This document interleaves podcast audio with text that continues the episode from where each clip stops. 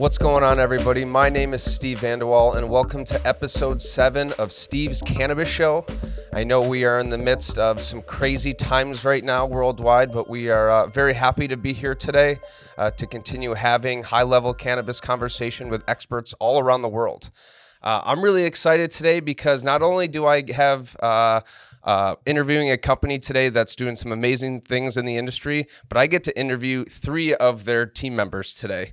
Uh, and the team that I'll be interviewing today is from Sangha Systems. Sangha is a Sanskrit word meaning association, assembly, company, or community, and most commonly refers to in Buddhism to the monastic community.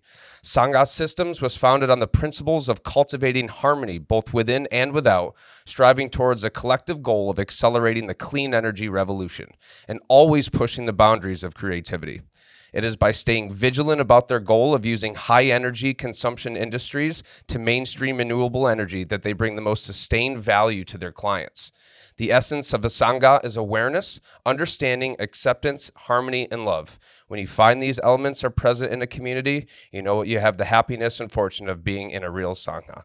You guys, thank you so much uh, for joining me on the podcast today. How's everybody doing? We're doing great. Thanks for uh, having us. Yeah, thanks for coming on. I know these are some crazy times. Luckily, you know, this is 2020 and we have, you know, internet and communication where we're still able to have uh, platforms like this. So I thank you very much. Um, rather than me uh, continuing to babble on, I'd like for you guys to all give um, individual introductions, uh, talk about your role, and talk about your role in the company, please. Sure. I'll kick it off. so my name is Spencer Marr. I'm the president of Sangha Systems. Um, I come from a legal background. Uh, I practiced law in New York City for a few years. I'm a lifetime New Yorker. Uh, in 2016, I, I left legal practice to go take a position working under a Department of Energy grant for Sustainable CUNY, which is part of the City University of New York system.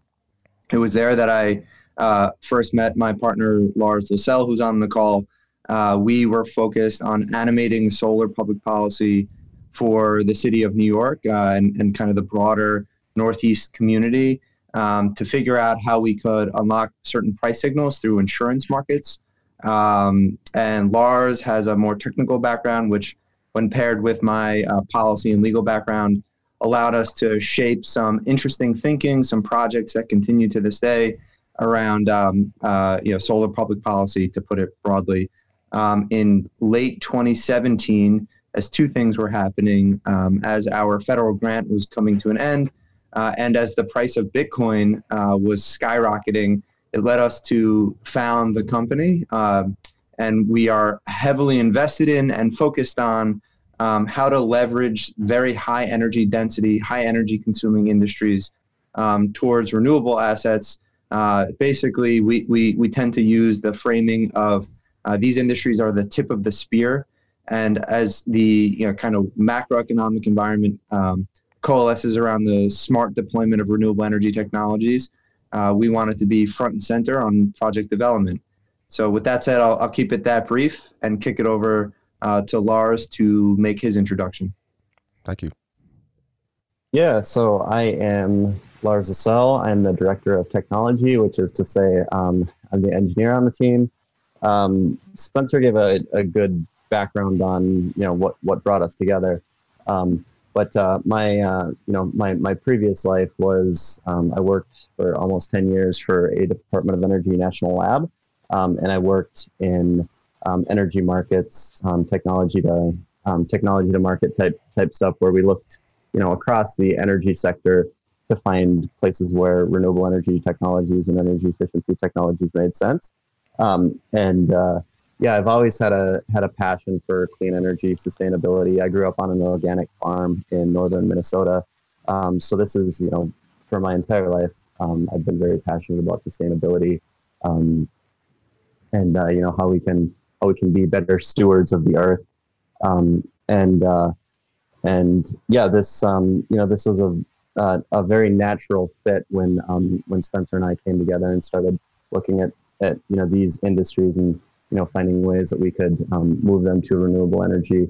Um, it was kind of a culmination of, of everything that I'd, I'd done to this point in my life. Um, and uh, yeah, it's been a it's been a very interesting path since we since we set out. Um, and uh, and um, you know we've we've uh, I feel like we've we've done a lot of good work. We're we're trying to push the envelope on on some really cool technological things, and you know these industries have um, have been a great way to kind of you know uh, push these push these passions forward. Excellent. Um, and then um, the third member of our team is Mihir Bangley. Um, and just as a, I'll just uh, let Mihir introduce himself. Um, we do have a fourth member of our team, Fred Fucci, um, who, given the chaos of today, uh, you know, on the day we're talking is when a lot is shaping up on people fleeing from New York City. Um, so Fred is uh, Fred is caught up in that, and unfortunately, he would have liked to be here, but but he can't be. so with that said, uh, Mihir, do you want to introduce yourself? Yeah, hey everyone, my name is Mihir Bangley. Um, I come from a background of launching a few companies before joining Kellogg, um, which is the business school out of Northwestern, to get my MBA. From there, I went into real estate and uh, with this company called CBRE. And while there, I worked with Spencer and Lars, moonlighting to help them kick off this business. And my function became that of operations, marketing, sales, business design to push forward the mission. So to take all of these ideas that Spencer and Lars have worked to put together and helping to implement them in the case of both crypto mining, site development, and cannabis cultivation. What I really realized working with these guys and why I decided to stay on really is that they're looking to repurpose, and now we are looking to repurpose how we all think about and repurpose the fundamentals of our society. My passion for real estate was was the way to get in here, but what these guys are doing is looking at real estate, energy, and figuring out better ways to use them uh, as a society. Wow, it sounds like you guys have a ton of synergy coming from all different backgrounds and educational backgrounds. That uh, that's really impressive stuff. Um, and send our uh, you know send our best wishes to help to Fred. Um, hopefully he stays in good health, and hopefully we you know come out this on the other side. But we're really going to dive into cannabis in just a second. But before we do that, you guys um, participate in a couple different high energy consumption industries. Talk about those for a second because you mentioned uh, cryptocurrency mining, which is something that I'm still trying to educate myself more on. Um, also, you, you guys work in the brewery and distilling industry and for data centers. Talk a little bit about how you guys tackle those industries and what made you take the leap into the cannabis cultivation sector. Sure, I'll I'll, I'll kick that off. Um, so. Um, the best way I'm able to talk about this to give people a sense of the order of magnitude um, of a of energy consumption for cryptocurrency mining uh, facility is that you could think uh, the kind of rule of thumb is that a megawatt of power consumption roughly is equivalent to about 700 typical U.S. homes. Um, so um, you know uh, you can imagine when people are home, they're turning the lights on, they're running air conditioning, et cetera, et cetera it's about 700 houses. Um, we have a facility in central Illinois. It's a former steel mill, smack in the middle of uh, the industrial backbone of the country. Um, it's decommissioned as a steel mill. It has an 82 megawatt substation. So you so so what that means is it's the equivalent of 56,000 and change um, U.S. homes are being you know have the ability to be powered at a substation that we have access to and we are in control of in the middle of the country. Um, so, and we can pack all of that energy consumption into basically uh, 120,000 square feet. So that's a small to mid-sized city's worth of um, energy consumption packed into a very tight area. Why is that the case?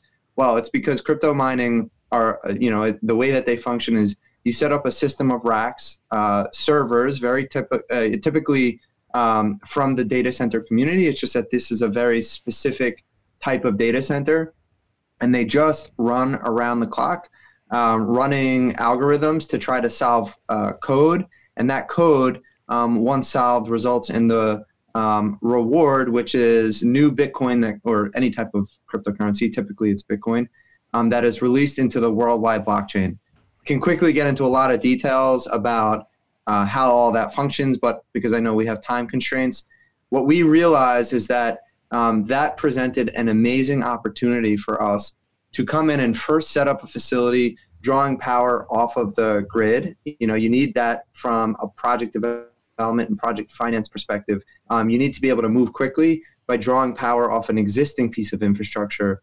But in particular, we were drawn to this facility in Illinois um, because behind the meter, which is a term of art that we can get into in, in, in a minute, um, there are 900 acres of greenfield development space so that we can slowly transition the power in tranches away from using grid power towards renewable energy.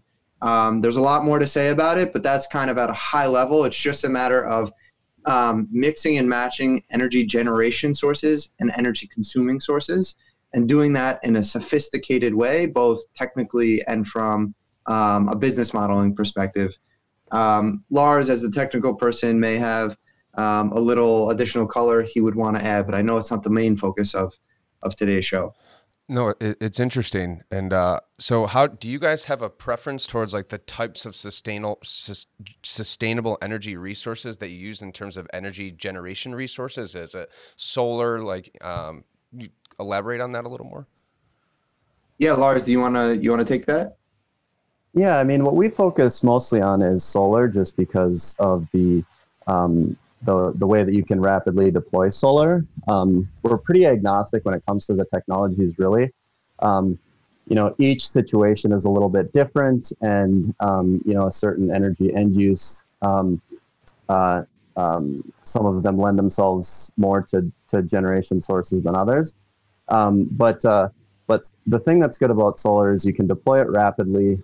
it's it's you know fairly modular, so you can you can sort of build it in stages um, you know, the construction phase isn't quite as involved as say like a wind project or or hydro or something like that. So um, most of what we've been looking at are are solar um, development deals, but uh, but you know that's not to say that that we we might down the road encounter um, a project that you know that that would be a better fit for wind or some other generation technology.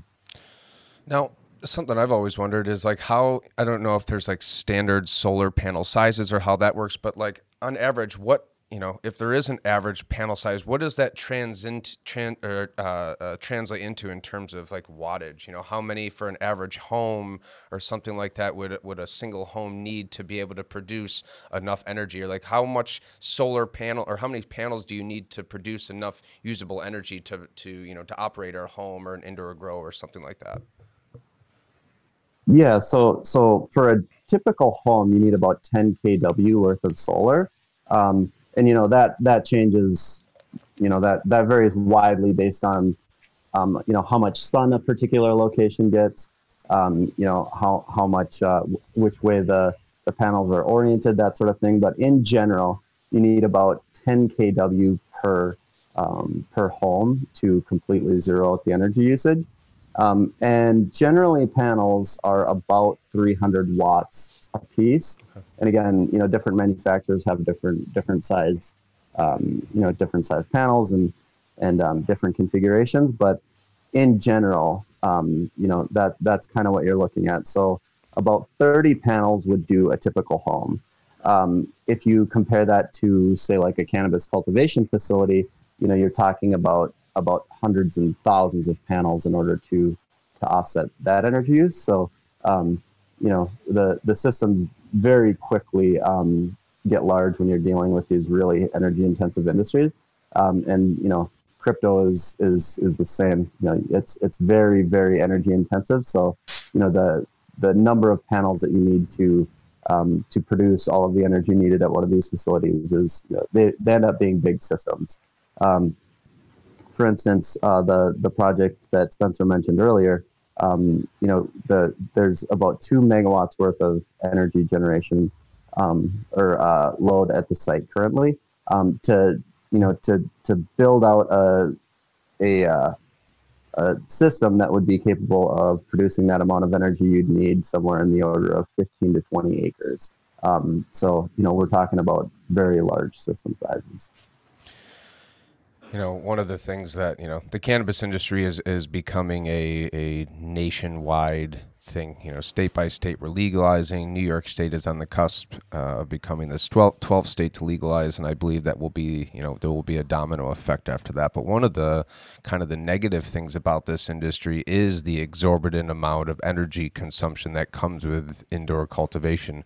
Um, I was I was actually interviewing Kyle Moffett last week from STEM, and uh, had read uh, a piece from a Green State article that said 10% of Colorado's uh, energy is coming from indoor cultivation, and 13% of that is coming uh, from Boulder itself. And, you know that is that is extremely problematic, especially in the midst of a climate crisis. How does your company go about solving a problem like this? Like, who is an ideal client for you guys? Sure, I, I could I could hop in there. Um, so first of all, I mean, one of the beautiful things about working with Kyle Moffin and the STEM team is that, um, you know, they have made a really modular situation um, with very controlled variables for a grow room. What that translates to from an energy development perspective is a well-defined, uh, well-articulated strategy and ability to plan for how to how to size on almost exactly you know there's some variability depending on you know um, geography and certain other constraints like that. Um, but we can really line up stem boxes um, in a and, and, and kind of have a right size fit for how many panels you know we would need to put down in the facility yeah. to offset that energy consumption. So we really like that modularity. Um, and just to back up um, you know it, when it comes to the, um, the the cannabis cultivation space, we kind of have created a holistic. You know, speaking of sangha and the way that these concepts tie in together, we've created like a really nice ecosystem for all of the deals that we touch. One of the ways we've done that is just really focus on relationship cultivation and treating people with an immense amount of respect and kind of putting egos aside and being easy to deal with um, and, and, kind of responsive to people's concerns. Um, and so as a result, you know, a lot of the same sites that we've take, taken a look at over the last two years um, that could be a good fit for a crypto mining facility or um, a data center or a brewery or a cannabis cultivation site. Um, it starts with site selection. So we like to go into sites that have that give us competitive advantage because the infra, the on the existing on-site infrastructure is both capable of powering the facility you know that we're planning to put there um, offers competitive advantage in the form of um, the existing grid rate. And there are certain things that we kind of uniquely know have a sort of special sauce in our approach about depending on the voltage that you're metered at. There's a bunch of things that people typically in the cannabis cultivation space leave off the table we know how to look for those things. And so we really center in our approach power infrastructure in a way that most people look at it as kind of a thing to be considered only at the end of project planning. It's actually the very first thing for us, especially in the crypto mining space, but also in the cannabis cultivation space, which leads me to the answer to who's our ideal client. Um, it is someone, it, it's, you know, we, uh, Mihir has really been um, taking the lead on interacting with these people, and I'm going to kick it to him in a second. But we've really uh, thought through a few personas of people who we think we can service well. Um, existing larger operators um, who, you know, maybe when at the time that they were planning their project build out, um, just did not consider the impact of cost of electricity on their bottom line and there you know as markets have compressed and or as margins have compressed and market markets have tightened and capital markets have tightened people who really now are seeking to to instead of focusing on um, only better yield and higher quality also are more cost sensitive so if you're you know spending 10 20 sometimes $50000 a month on electricity there are very there are some even low or no cost things you can do um, to begin to bring that cost down um, also, we believe that tying in with STEMbox is a, is a, is a great way to kind of um, overcome some of those hurdles. Sure. Um, newer applicants who are um, uh, our favorite type of client is someone who has either just an intent and a, an idea to go to go after a license in one of the legalized states, or maybe they're a little further than that. They're they've already actually started the process of writing an application, and now they're looking to find a site where we can we know we can offer them competitive advantage because of the power infrastructure and our ability to develop you know solar on site for them. And I would also say solar and a battery, uh, and we can get into why how, how batteries fit into this. Mihir, I want to I want to kick it over to you. Do you do you have um, kind of a good sense for our ideal customer um, in this sense? Yeah. So Spencer, you nailed it pretty exactly. But to review again, one, it's people with a distressed asset. Some of these ROs and MSOs, having built out so rapidly, did not consider the impact of electricity on their product and are managing the compression of prices. So, one, these people are capitalized, and we are there to provide incentives and ways for them to increase margins on their products by looking at, again, the fundamental, the energy you use. Second, as you said, the new grower who has not been assigned a certain method of grow out, oh, sorry, of, of cultivating is an ideal candidate. Why? We can now advise them on how to either select a site or build from ground up a site that allows them to plan for their electricity usage ahead of time not reactionary go back and retrofit a, a site to manage this cost and third a new registrant a new applicant who's looking for advice to build out again the real problem with this organization uh, the real problem with the industry has been a uh, uh, the gold rush and not a systematic planned approach to growing for the long term. Mm-hmm. That's where we come by. That's where we come into it to help.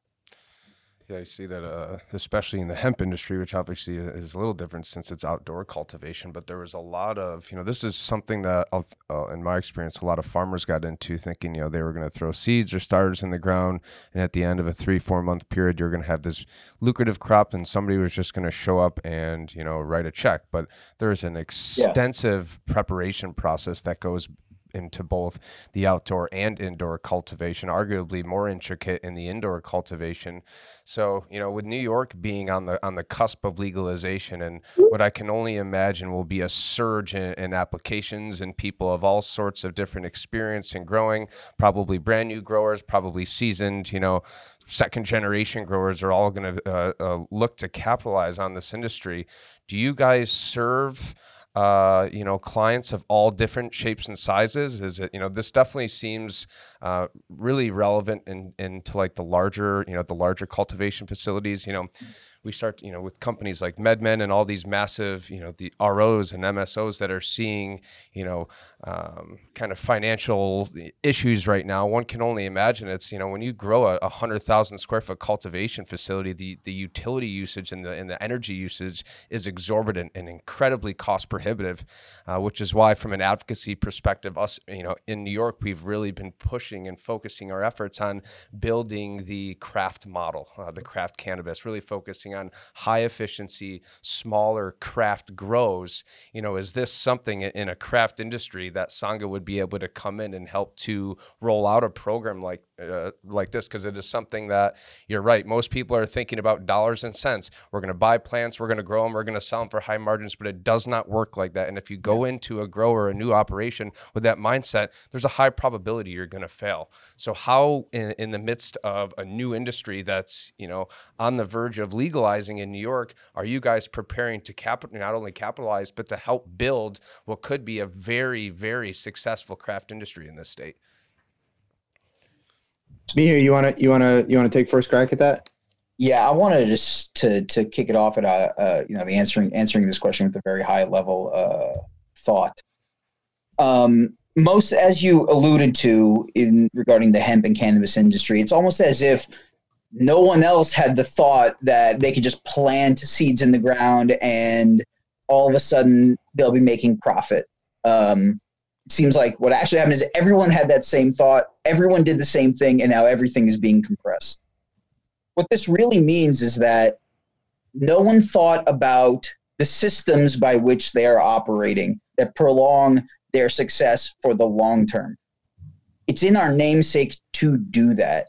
Uh, fundamentally, we believe that, and then we can get into how, how this will apply to a, grow, a grower, but fundamentally, we believe that it's an we we don't we don't aspire to the goals that we set in business. We fall to the systems and habits that we have created.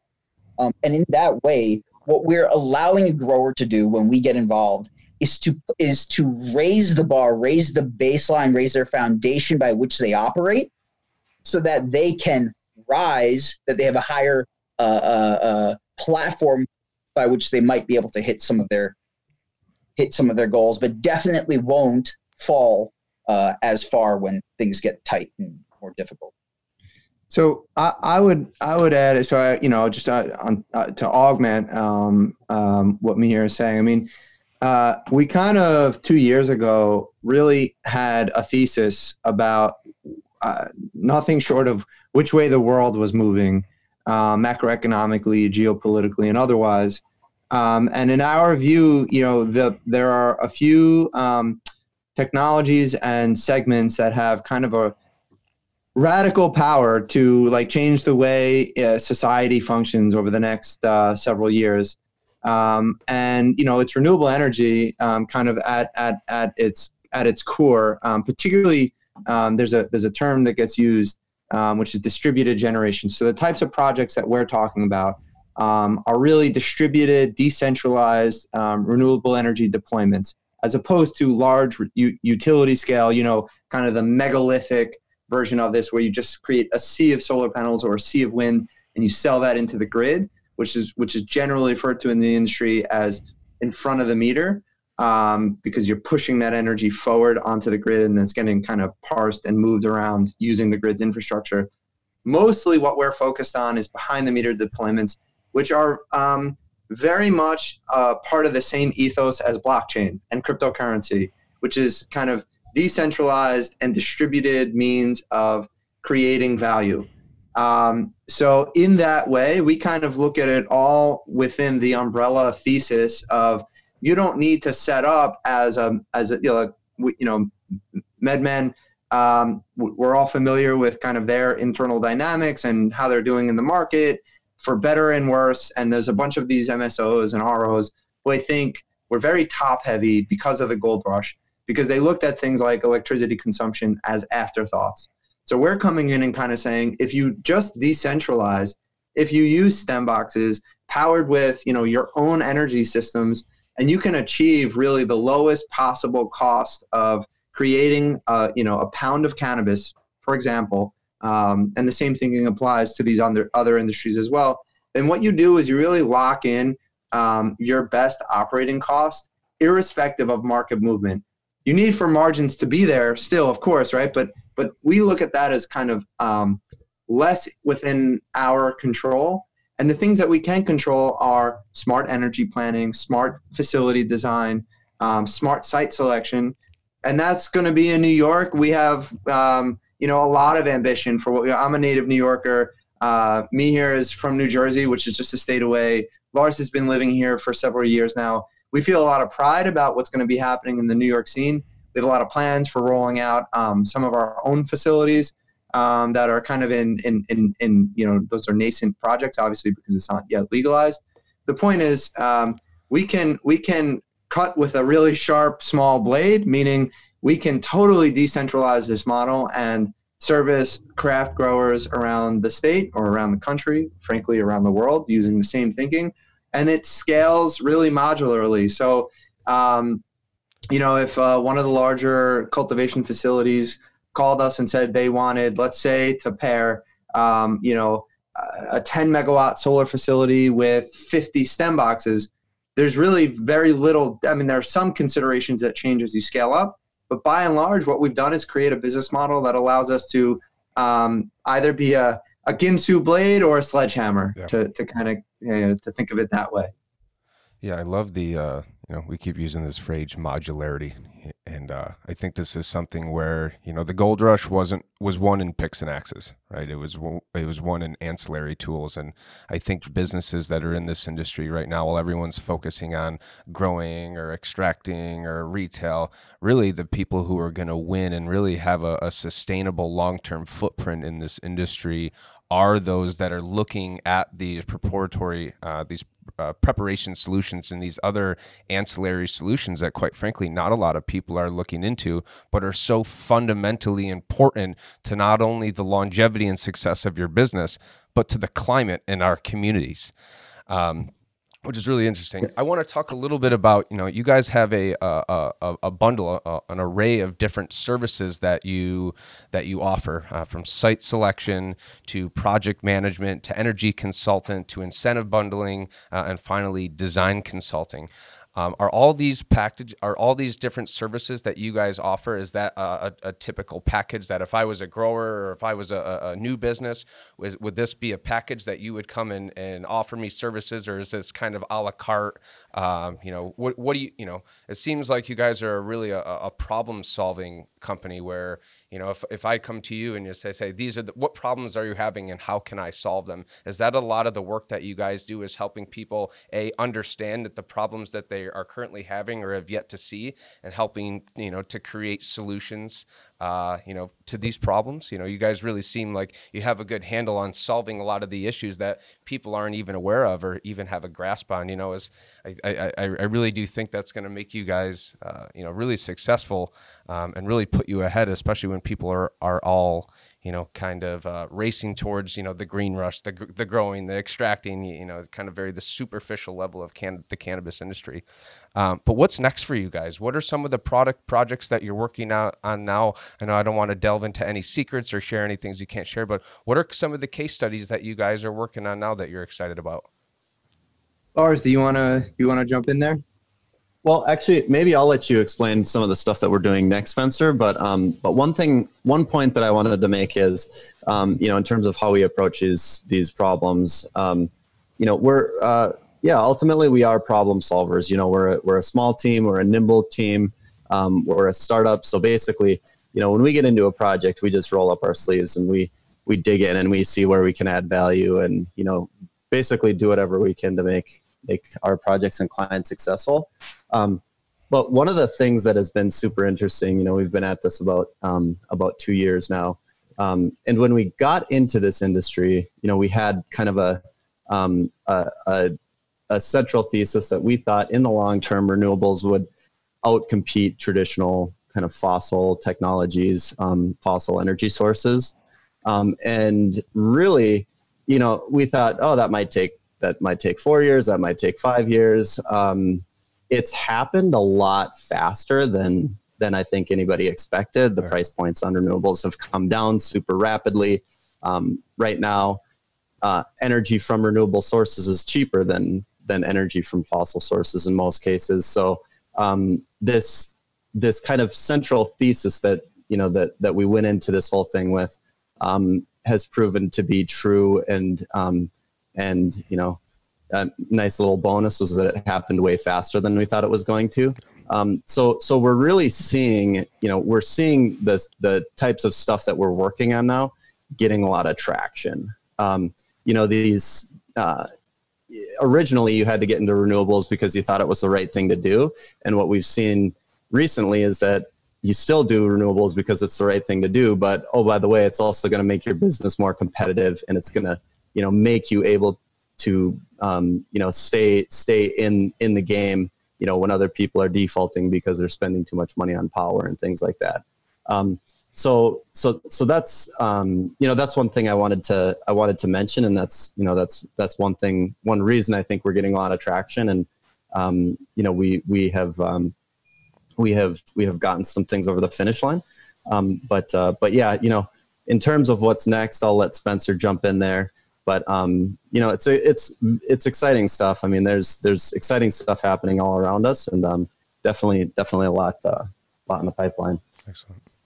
Yeah, um, you know, it's not it's not lost on us. Just as a, it's, it's very interesting to observe the events of the last few days.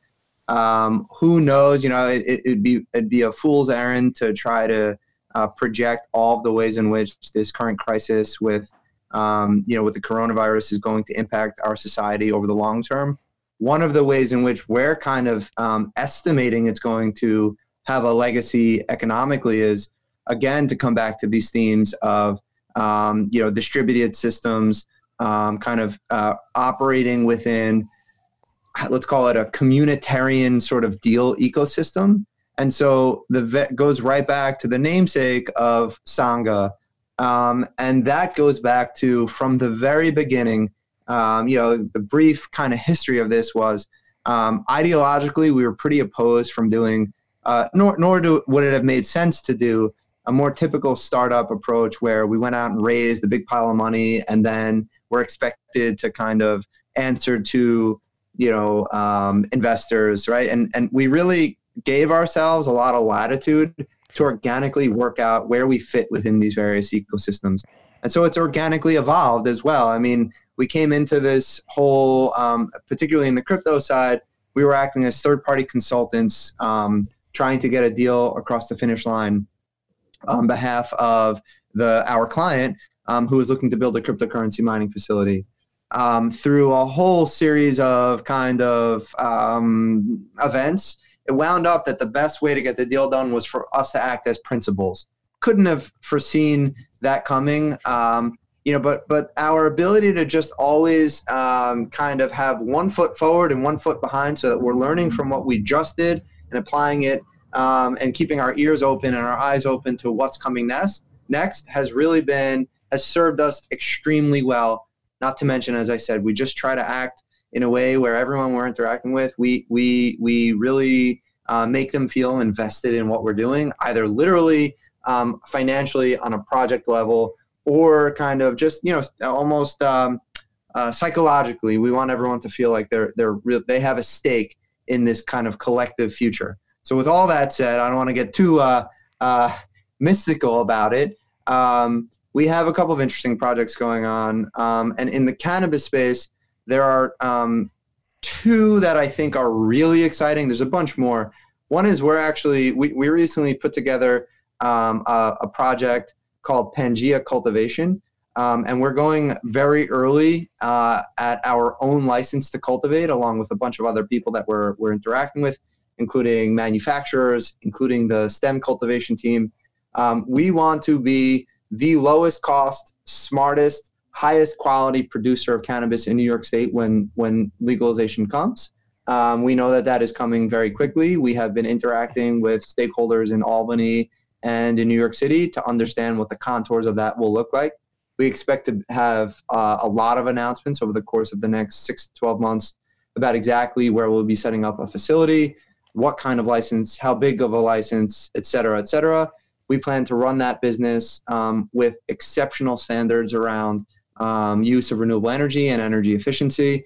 Um, we are building a very diverse team with a heavy, heavy focus on social equity, not because we look at that as a tax that must be paid because it's being imposed upon us by the state, but because we think it's good business to create a diversified team. Um, and we want to serve the communities we work in really well. So that's a major project um, that's at its early stages. We're very excited about that. Secondarily, um, but somewhat relatedly, we are partnering, um, and I would reveal the name, but I, I, don't, I don't, want to yet because it's still kind of a, an, an earlier stage project. There's um, a sort of cannabis celebrity in the California market who is uh, world renowned for growing some of the highest quality cannabis, period. Um, and we think that in partnership with STEM and this cannabis celebrity, we are going to have an extremely impressive facility set up in the Los Angeles area um, within the next uh, couple of months. Um, and once that facility is kind of operating, it is at that point we can really um, bring in our acumen on the energy side. So those are two of the um, uh, cannabis related um, areas of focus. I would also just quickly throw in unrelated to cannabis, but very exciting. It's a project we're working on to uh, use uh, blockchain as an insurtech solution to help insurance carriers better underwrite to the risks of climate change, um, which relates to climate resilience. I know we don't have time to get fully into that. I just wanted to signal that that is something that we think can be perhaps the most world changing of any of the projects that we're working on. Um, Mihir, I want to give you a minute if you have uh, if you have anything in addition you want to throw in here. Oh yeah, you nailed it, man. Okay. I, I have a question, and you know we are getting towards the end, towards time, but uh, a, a, you know a big thing, a big problem that we're trying to solve, that everyone seems to be trying to solve in this industry is what's the optimal way for seed to sale tracking? And a lot of there's been a lot of interest in this community and a lot of ideas circulating around using blockchain as a way to for seed to sale tracking. Now, like I said, I'm I'm uh, not super educated on blockchain. I am you know trying to educate myself more and more. But how would a solution like blockchain lead to a more effective seed to sale tracking solution? So I'll, I'll, just I'll say one quick thing and then kick it to Lars, who um, is better on the technical side and could describe blockchain pretty well. Um, it is something that we have heard about a couple of times. It comes up for sure. Um, sometimes the regulations in given states work against us. Sure. Um, you know, I think that re- regulators have had a hard time in such a new industry understanding how ancillary goods and services fit into the overall market. Um, you know, there are certainly ways of doing it. Um, Lars, do you want to kind of kind of explain what that might look like over the next few years? Yeah, yeah. But first, I would I would uh, throw out a, a caution. Um, you know, so block, blockchain gets thrown around a lot as kind of like a panacea for um, you know for for data issues. You know, if you have you have data issues at any point along your supply chain, you know, people just say, "Oh yeah, you know, blockchain would fix that." And I do think that that in this particular case, there are some real benefits. Um, uh, you know, some problems that blockchain could solve. Um, that being said, um, you know, blockchain is is essentially a database um, technology. So, unless you have good data going into yeah. any blockchain platform, um, you know, you're not going to have good data that comes out of it. Um, and and in the cannabis space what you're you know what you're dealing with is a very a very heavily regulated um, industry.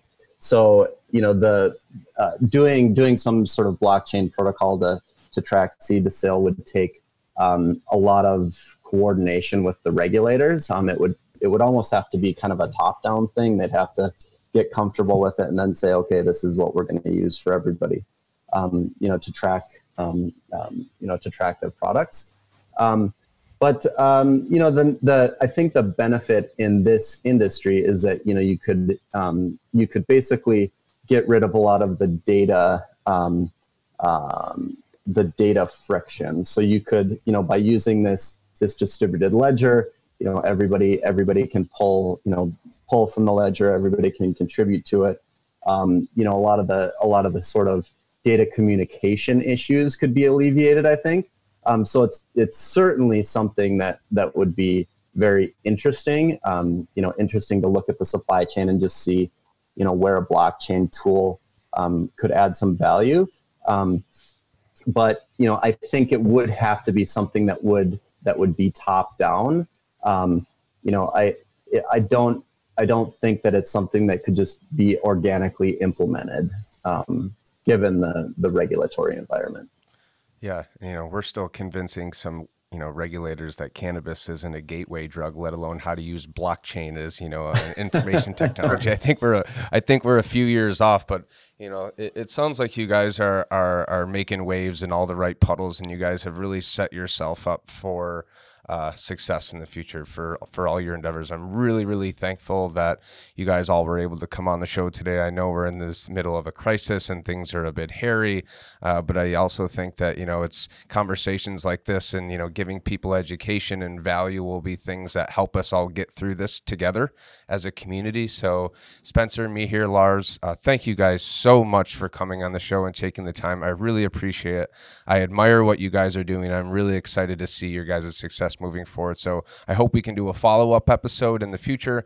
Please keep us, uh, keep me in the loop. I'm sure I'm going to have a lot of viewers reaching out for questions, which I'll send over to you guys. But again, thank you so much for your time, and I look forward to the next time we get to talk. Thank you so much. This was great. Yeah, you really guys are you guys are awesome. Very intelligent guys. The guys from Sangha Systems, uh, an incredible group of guys, inc- incredibly passionate, intelligent. Um, and this concludes episode seven of Steve's Cannabis Show. Uh, thank you, everybody, for listening. Stay safe, stay calm. Um, we'll see you on the other side. Take care.